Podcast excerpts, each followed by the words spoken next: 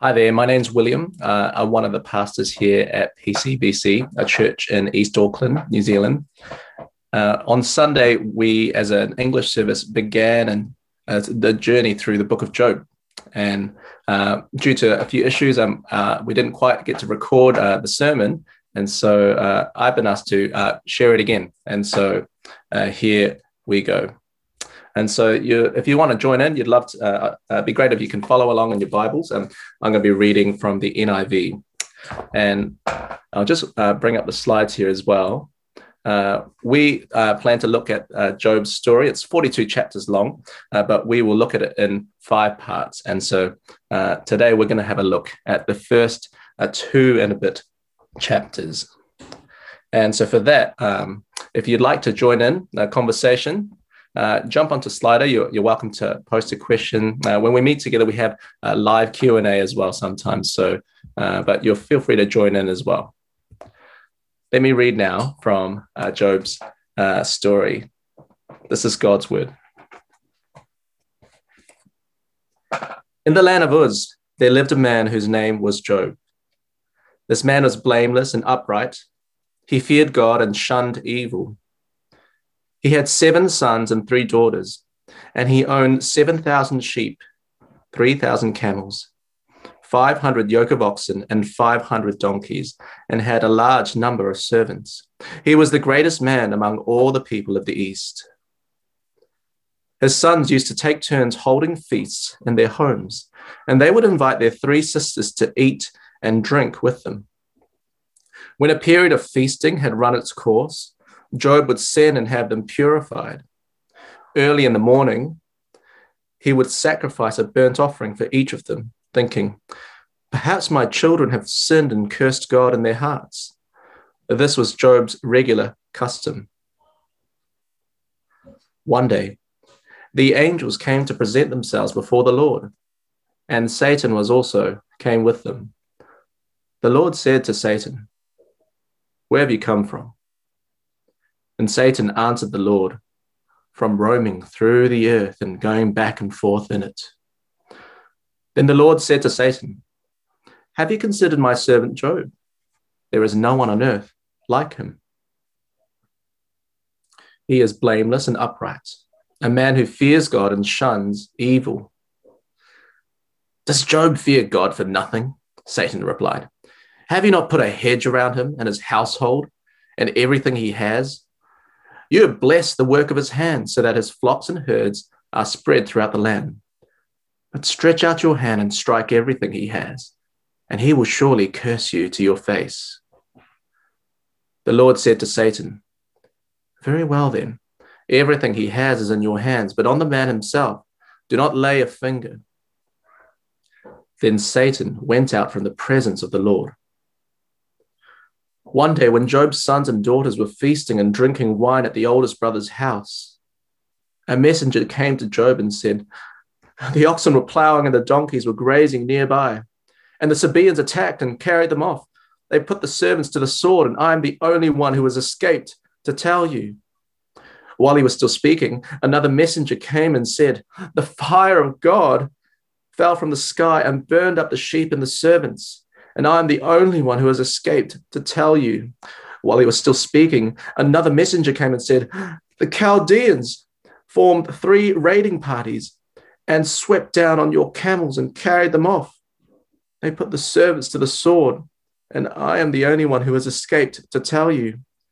While he was still speaking, yet another messenger came and said, Your sons and daughters were feasting and drinking wine at the oldest brother's house, when suddenly a mighty wind swept in from the desert and struck the four corners of the house. It collapsed on them, and they are dead. And I'm the only one who has escaped to tell you. At this, Job got up and tore his robe and shaved his head. Then he fell to the ground and worshiped and said, Naked I came from my mother's womb, and naked I will depart. The Lord gave, and the Lord has taken away. May the name of the Lord be praised.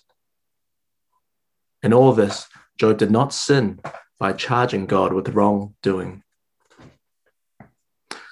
On another day, the angels came to present themselves before the Lord, and Satan also came with them to present himself before him. And the Lord said to Satan, Where have you come from? Satan answered the Lord, From roaming through the earth and going back and forth in it. Then the Lord said to Satan, Have you considered my servant Job? There is no one on earth like him. He is blameless and upright, a man who fears God and shuns evil. And he still maintains his integrity, although you incited me against him to ruin him without any reason. Skin for skin, Satan replied. A man will give all he has for his own life. But stretch out your hand and strike his flesh and bones, and he will surely curse you to your face. The Lord said to Satan, Very well then, he is in your hands, but you must spare his life. So Satan went out from the presence of the Lord and afflicted Job with painful sores from the soles of his feet to the top of his head. Then Job took a piece of broken pottery and scraped himself with it as he sat down among the ashes. His wife said to him, Are you still holding on to your integrity? Curse God and die. He replied, You are talking like a foolish woman. Shall we accept good from God and not trouble? In all this, Job did not sin in what he said.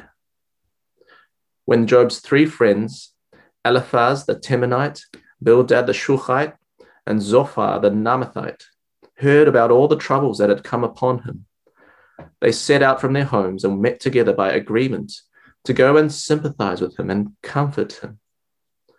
When they saw him from a distance, they could hardly recognize him. They began to weep aloud, and they tore their robes and sprinkled dust on their heads.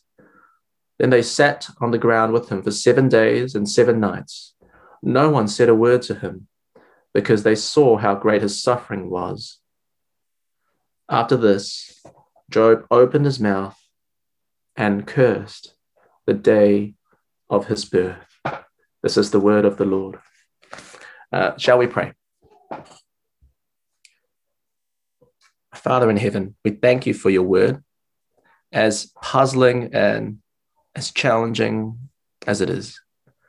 And Father, help us now to, to continue uh, worshiping you by thinking about Job's story, how his suffering seems so random but shaped by you, how it draws so many different responses, and yet ultimately Father, help us to understand the mystery behind um, Job's suffering and also the mystery behind Christ's suffering for us. Would you help us now as we hear from your word? In Jesus' name, we pray. Amen. This is Maria Chapman. Maria was five years old and playing in her garden, her front yard, one morning when her older brother uh, jumped into the family SUV, uh, starts the car. Uh, Maria ran over to into the path of this car and was accidentally hit. The family gathered around and tried to, to save her. Eventually, though, she died in hospital. Where was God? Uh, weeks before their wedding, a friend of ours was, was struck by a car while cycling home. Uh, he suffered a concussion. And thankfully, he was well enough to get married. But, but soon after, his wife began to notice his personality had changed. He became more tired, less able to socialize. And some days, she'd wonder who is the man I married? Where is God? We get it when a, a chain smoker uh, dies of lung cancer uh, we understand sometimes when a gang member is shot and killed. But in our world, why do pastors die of COVID? Why are school kids swept away in a flood? Why do parents divorce? And why do colleagues lose loved ones? Uh, the question I think we often have in our minds is why is there innocent suffering? Although perhaps it's a problem you've never asked. Maybe you have grown up in the cocoon of a, a loving family, a safe suburb, three meals a day. Um, bad things seem to happen around you, not to you. But I think more than likely, at some point in your life, I know in my life, you will face suffering. And you will have to ask the same question Where is God? Why do his people suffer? And I think for many of our non Christian friends, actually, uh, these kinds of questions about suffering, there can be big barriers, right, to believing in God. Maybe you have heard um, the well known uh, trilemma um, that was quoted by David Hume, right? He put it this way Is he willing to prevent evil but not able? Then God is impotent. Is he able but not willing?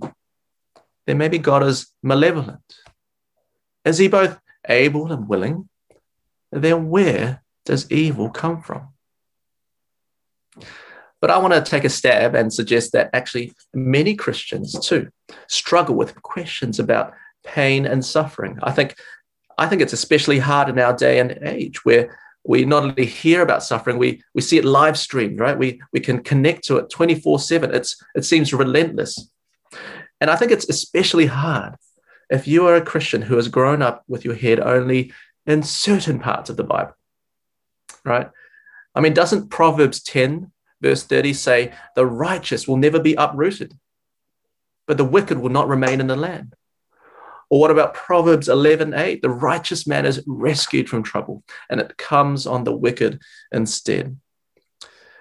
I think as Christians, we grow up believing in a very straight world where everything lines up. But then trouble comes. And Christians too wonder why do bad things happen to good people? Thank God then for the book of Job.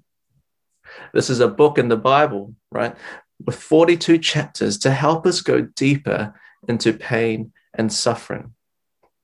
And now some of you will know that Job was uh, originally part of a collection of, of Hebrew writings called wisdom literature. Uh, the Bible is a book of uh, a collection of 66 books, and, and part of it was a group called wisdom literature in the Old Testament. These were poems and there were proverbs, there were stories to help God's people live wisely in God's world. Uh, many of you will know uh, the book of Proverbs, right? And that that book is a book which pictures the good life. It pictures what does it look like to live uh, along the grain, as it were, of God's will, and how to go with it. Uh, but I wonder if you've read as well the book of Ecclesiastes, which uh, explores the frustrations of life, how meaningless it sometimes feels, how fleeting it feels, and transient. And then there's the book of Job,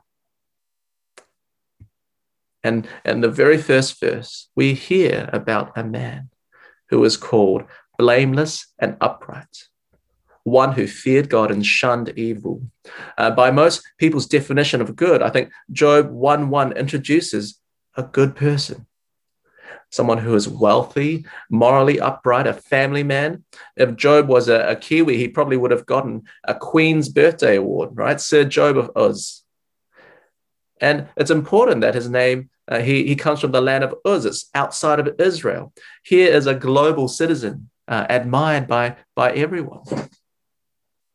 I think Job would be the last person you would wish to, to lose everything that he owns in a single day. If righteous Job lived in 2021, uh, you might have told a story like this. You know, his business goes bankrupt, his investment portfolio collapses, his kids all die of disease. This is shocking, subversive storytelling, isn't it? I, I, feel like sometimes we get far more questions than answers from this book. And yet, this is God's word. Uh, and, and in our church, we don't skip the hard books. And so, here's our chance to go deeper into pain and suffering. We're going to look at uh, the prologue of this story. So, from Job chapter 1, um, to 2 and then the first verse of chapter 3 and i think this section of job's story raises it raises three kinds of questions about pain and suffering which is what i want to share with you today. Three kinds of questions come out from this part of the story. Right first we're going to look at the randomness of suffering. Uh, secondly uh, we're going to see a few different responses to suffering. And then finally we're going to consider the riddle of suffering uh, let's start with considering uh, the seemingly random nature of suffering. I mean, Job's story begins with a picture perfect family, doesn't it? Uh, he's so crazy rich that uh, he owns over 10,000 animals. Um, I had to ask a farmer friend uh, what uh, the conversion rate for animals to, to dollars was, and he's basically a multi millionaire.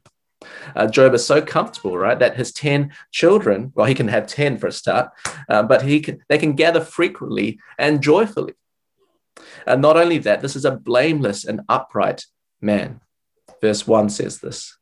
And Job's worship practice, uh, in verse 5, of course, it sets the story well before uh, the time of uh, priestly offerings uh, by the Israelite community.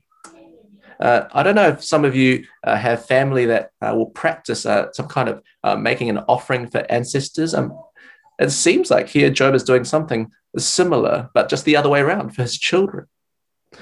But there's a hint, though, that this is not a Disney dreams come true world, isn't it? Right? If even righteous Job has to make an offering for his children, seems like this isn't a perfect world. Uh, even with a beautiful family, he cannot guarantee the godliness of his children. So, time and time again, it says here, he would sacrifice a burnt offering for each of them, just in case they have sinned against God. And then it seems like the scene shifts from verse six. The narrator, um, narrator uh, describes some kind of spiritual realm that they that he moves to. Right, one day the angels came to present themselves before the Lord, uh, perhaps these angels are literally the, the, the, the, words there in the Hebrew say sons of God. Um, perhaps when they present themselves before the Lord, uh, suddenly someone comes through. And here in our Bible, uh, he's called um, Satan, but uh, literally it just says uh, the Satan. And I think I want, I want us to forget our pop culture uh, portrays Satan. Here in Job 1 6, he is simply described um, as someone who accuses. Literally, uh, Hasatan means the accuser. And there's a bit of banter. And then after that, God says to the accuser, He says this Have you considered my servant Job? There is no one on earth like him. He is blameless and upright, a man who fears God and shuns evil. It's exactly the same way that the narrator has described Job in verse 1, isn't it? But the accuser, he strikes back, and we read from verse 9 Does Job fear God for nothing? Have you not put a hedge around him and his household and everything he has? You bless the work of his hands so that his flocks and herds are spread throughout the land. But stretch out your hand and strike everything he has, and he will surely curse you to your face. Seems like some kind of backroom deal to test Job's faith. And at this point, you may have all kinds of questions. And what kinds of um, discussions are happening about me right now? Is this really something that's going on today? Now, this is Job's story, not our story. But this is perhaps a window into the heavenly spiritual realms that we don't always get to see, but we know is there. Uh, for example, in, in Ephesians chapter 6, verse 12, we're reminded by the Apostle Paul we, we don't war against flesh and blood, but against the rulers, the authorities, spiritual powers. And I take it as well as the accuser. And what is the accuser's accusation about Job? Um, it comes down to this verse, verse 9. Does Job fear God for nothing? I think if there's one question you want to hold on into your in your head over the next uh, five weeks as we journey through this book, it is this verse, this question: Does Job fear God for nothing? Right? Does Job worship God because he is uh, protected and and prosperous? What would happen if everything he got he had got taken away? And I take it this question is meant to target our hearts too. I take it that we too are meant to ask, right? Ask in, in our first world prosperous bubbles Does William worship God for no reason? Do I worship God because of the gifts and the blessings he's given me? Or would I worship God for him alone? The Lord, verse 12, said to Satan, Very well then, everything that he has is in your hands, but on the man himself do not lay a finger. I mean, I want you to notice here how the Lord is, is firmly in control, right? Both here and then in chapter 2 that we heard, the accuser cannot do anything outside of God's decreed will. And so the first thing we need to remember uh, as we consider Job's story is that while suffering can seem random, unexplainable, it is always seen and shaped by God's sovereign hand, even though it's sometimes for reasons beyond us. Because remember this, right? Remember that Job, he never gets to see and hear this debate that we hear behind the scenes. Job is kind of like a, a reality TV star who who never gets to call home or, or check uh, what happens on Twitter and what people are saying who's going to win. Uh, he's like an athlete who has to compete on the pitch and he cannot hear the live commentary about how the game's going. The writer, as it were, has, has set up a theatre, as you know, with kind of two separate stages, earth and the heavenly places. And you cannot talk to one or the other. And perhaps you could see this in two ways. One is that you could be really freaked out right now, maybe even upset that, that God could be directing my life in this way too. I think it rubs against our idea of, of free will, right? Of individuality, our right to control our, our fate or our destiny. I think if we were honest, most of us, if we believe in a God, we want a God who is a genie, right? Rub me and I'll give you three wishes, and not a one who governs or is in control over all aspects of my life. But the other way I think to think about all this is maybe to go, hmm, maybe God has a purpose, a reason for everything in my life, including my suffering. Maybe it is not totally random. And actually, this is what most religions and, and worldviews try to do when they consider suffering. Um, author Tim Keller summarizes uh, has a great summary of uh, how different worldviews try to capture and deal with suffering. Uh, for example, the Buddhist uh, might say this uh, I must suffer and die, but death is an illusion, anyways. Uh, maybe if you're a Muslim, you might believe this I'll suffer and die, inshallah. If Allah wills it, I will not question the inscrutable will of, of Allah. if you come from a traditional Chinese background, you might say, uh, I'll suffer and die, but it'll be worth it for my children to live a better life. So that, that's a belief about suffering too. But the Christian view is to, is to believe that suffering actually is unfair, right? It is wrong sometimes. And yet maybe God has some kind of reason for it. And I think ironically, it's only it's only been recently with the rise of the secular view, okay, the view where there is nothing beyond the material world, where suffering then becomes a real problem. It's not just pointless, it must be avoided at all costs. But not so the Bible. Here, I think we are told that even if some suffering seems random, it is seen and it is shaped by God's sovereign hand for reasons beyond us sometimes. And look, sometimes, like Job, we may never fully know the reasons for our suffering.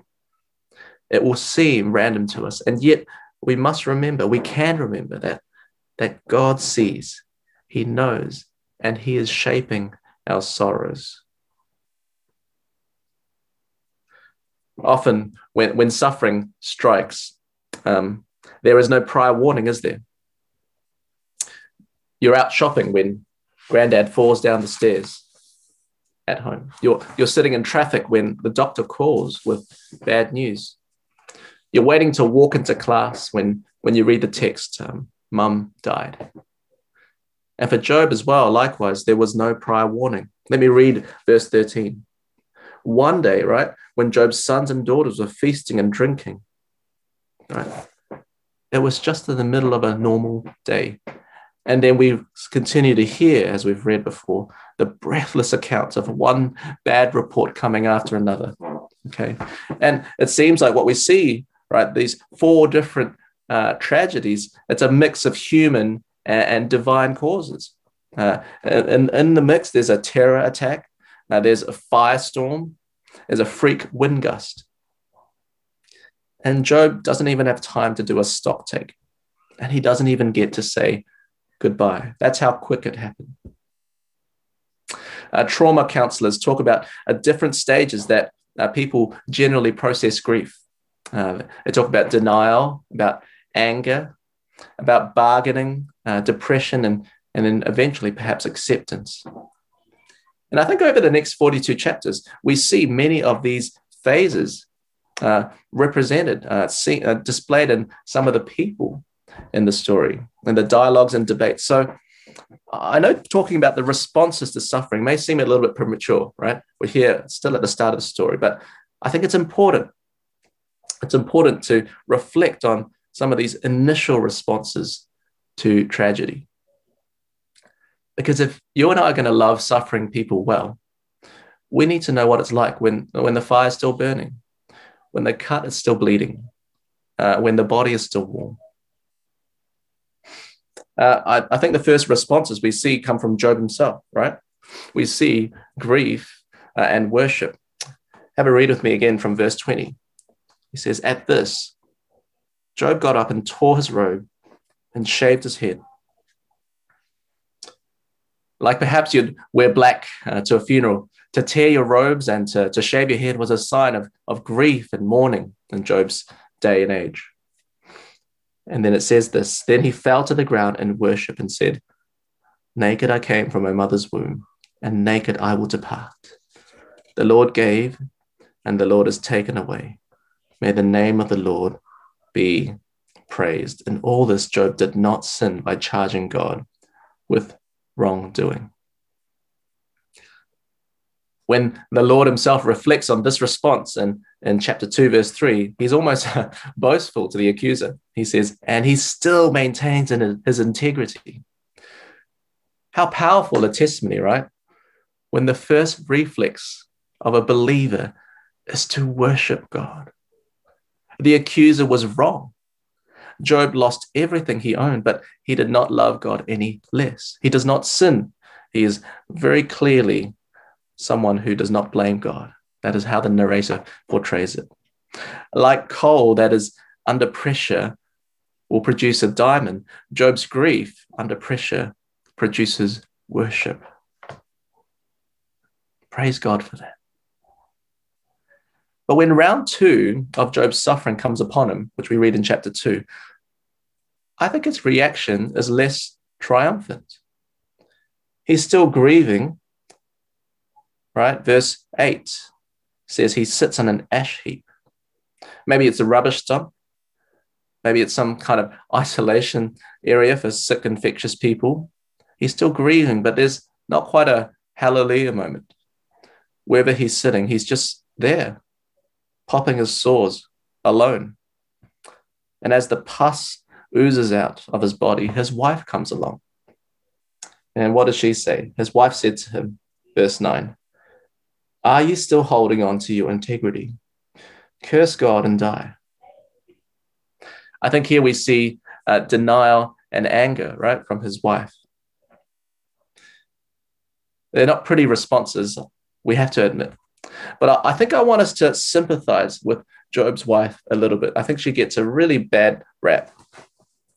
But here is someone who has lost every child she gave birth to in a single day. And her husband is now disfigured, deformed. She's probably shunned by her entire community that she lives with. She's facing the prospect of caring for, for, her, for her husband full time with no safety net, no support, and then she'll die alone. So I want us to give us a little bit of slack. And actually, in the Hebrew, there's actually no question mark uh, in what she says, right? Actually, the NIV has, has made a translation choice here.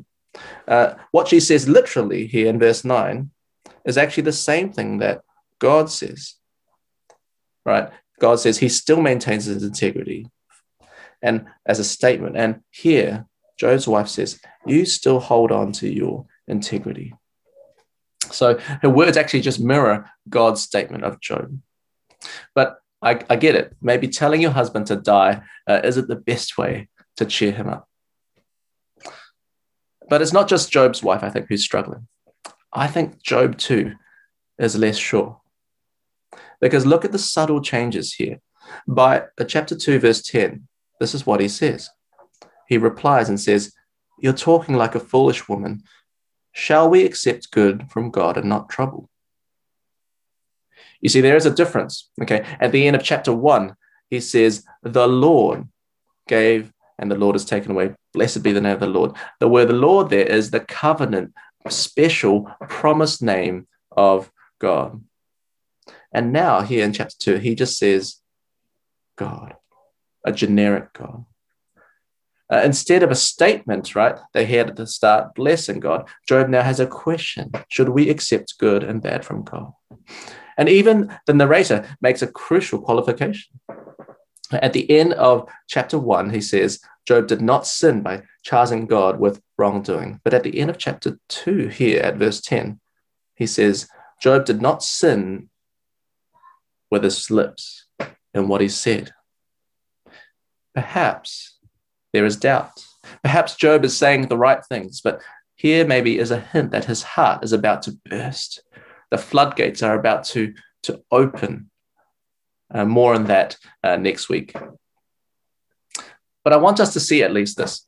Even if we cannot make sense of our depression, right, or of your loneliness, even if you cannot make sense of your, your abuse, or of towers collapsing, or of babies dying, at least be prepared for different gut reactions because there's a range of them. Sometimes you'll weep. Sometimes you'll worship. Sometimes you'll be shocked and you cannot believe it. Sometimes you'll rage. I think it's wise not to box people in based on how they first react to a tragedy. It's okay uh, not to be okay in these cases because here in Job's story, we have seen different responses to suffering. And here is one more response uh, at the end of chapter 2. Look with me. Verse 11 says this When Job's three friends, Eliphaz the Temanite, Bildad the Shuhite, and Zophar the Naamathite, heard about all the troubles that had come upon him, they set out from their homes and met together by agreement to go and sympathize with him and comfort him. When they saw him from a distance, they could hardly recognize him. They began to weep aloud and they tore their robes and sprinkled dust on their heads. Then they sat on the ground with him for seven days and seven nights. No one said a word to him because they saw how great his suffering was. Some of us are good at this, right? Some of us, you are naturally empathetic. When a friend says, I'm hurt, hurting, uh, you hold the tissue box out. Uh, you go and get the comfort food without saying a word. But I think some of us maybe we need to get better at this kind of um, sympathy because maybe you're like me. You are quick to fix the problem or to point out an analysis of the situation or maybe to share uh, how you made it through yourself. Just be quiet, zip it, say nothing. I think we can take Romans 12 15 to heart, where Paul says, Rejoice with those who rejoice, weep with those who weep not lecture, not offer unsolicited advice. We just should be there to mirror their grief, to join in their mourning. That's what Job needed, right? Compassion right there and then. And at this point, his friends delivered. And so, whatever your gut reaction when trouble comes, whether it's mourning or worship or denial or anger, you'll want to find wise friends trusted friends to share these reactions with you. Don't suffer alone.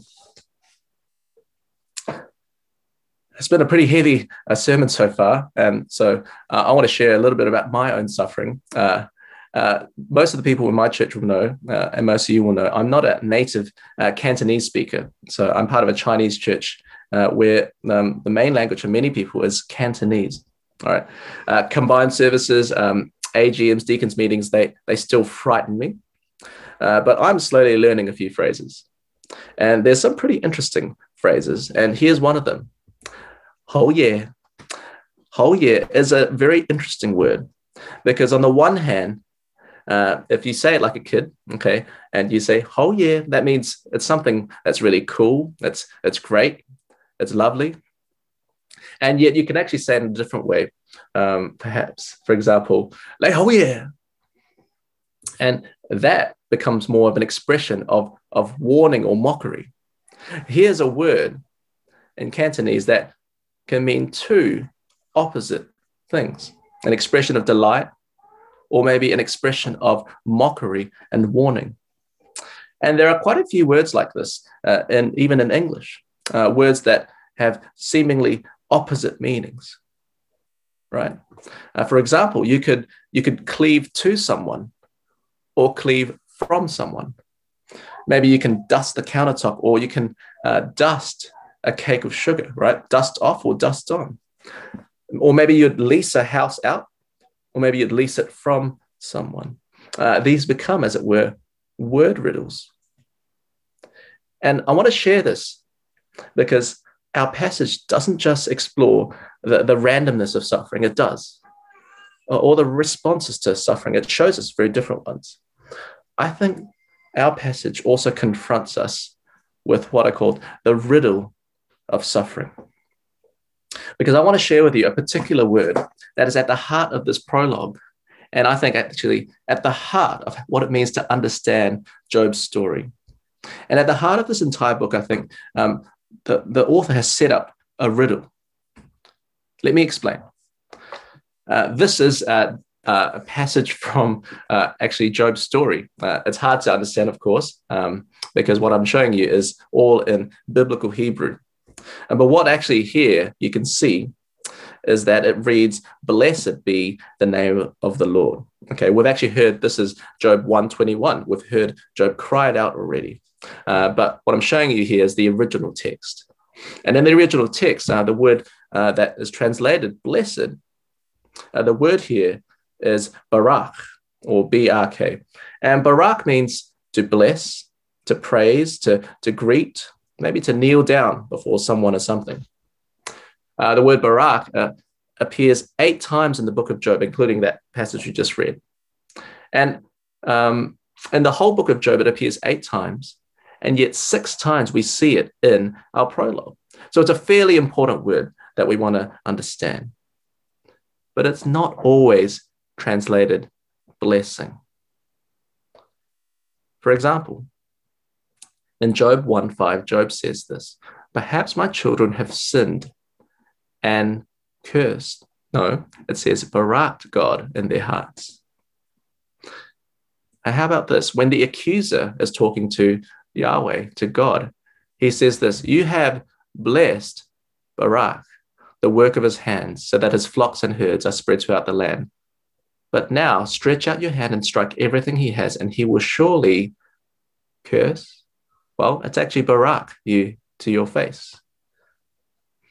Now, look, uh, the, the, the, the person who copied this out, right, knows how to write the word curse. The Hebrew word for curse is kalal and the author knows how to use it, right? Because in Job 3, verse 1, Job opens his mouth and he curses Kalals the day of his birth. So, what is going on here? There's two possible explanations, right? Uh, one is this um, imagine I've been paid to copy out the Bible, uh, but then I get to chapter 1, verse 5, and I need to copy out curse God, but I, I don't know. I don't feel so good about copying that out or writing out literally curse God. So what I'll do is I'll say bless God and let the reader understand what I actually mean. And then I'll do it again and again. That's a common explanation. But what if another explanation is this? What if perhaps our English translations, at least, have tried to scrub out a riddle that is in the text? What if our translations have tried to fix Job's story before it's even started, to make it to make it neat and and whole year, as it were? Job to us then becomes like uh, it's like someone handing over a Rubik's cube that's already solved and said, "Here, play with this for wisdom." But what if God is inviting us in His wisdom to be actually perplexed by suffering? To puzzle over what it means even to be blessed and to bless. Have you ever wondered that? When Job baraks God, so when God baraks Job with wealth, right? Is it a blessing? When Job's wife screams out, Barak God and die, what does she mean? What's actually in her heart? And when Job sings, Barak be the name of the Lord, what is in his heart? And finally, at the very end of this book, what will it take for God to bless Job again? Don't throw out your Bibles here at this point. Instead, though, what I want you to remember is this I think Job's story, like our story, is not so black and white. Sometimes walking with God through pain and suffering can and might have to feel like a riddle. I mean, the same crisis that pushes someone to cleave to God, it may push another person who experiences the same thing to cleave away from Him. Some will learn nothing from their trials, and some will be deeply transformed. Uh, one death might be pointless, might seem like a waste, and yet another one may spark a revolution or a change. And yet, as Christians, we understand that sometimes there is a riddle to suffering, isn't there? Because we see the riddle of suffering, don't we, in the life of someone greater than Job. Jesus. Jesus, who, who suffered infinitely more. And wasn't his life a riddle? I mean, when the Son of God is born into our world, is he the promised Messiah or is he a helpless babe?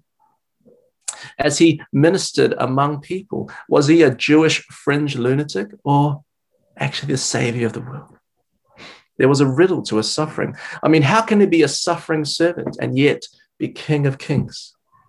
How does he stand in place of humans and yet offer divine sacrifice for them? How can a shameful execution on a cross become perhaps the greatest triumph the world has ever seen? And so, even in the gospel, the good news about Jesus, we see a riddle of suffering, a mystery that is revealed through suffering. And so, what about you? When trials come, and they will, will you rage at how random it is, or maybe acknowledge that perhaps there may be God's reason behind it? Or your suffering, will it drive you to God? Or will you respond by driving away from Him? And finally, I think Job challenges us. Should we only see blessing in black and white terms? Or consider that maybe blessing isn't what we always think it to be?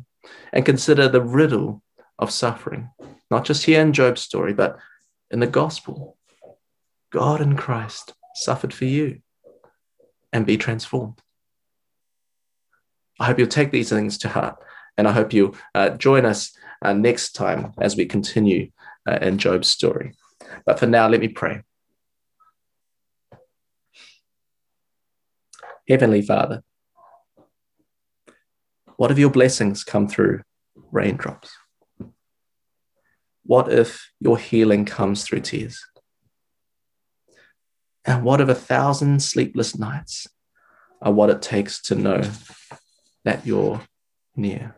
Oh, Father, help us as we consider the randomness, the, the, the responses, the riddle of suffering, to know you more deeply and to love you and fear you more and for no reason. We ask all these things in Jesus' name. Amen.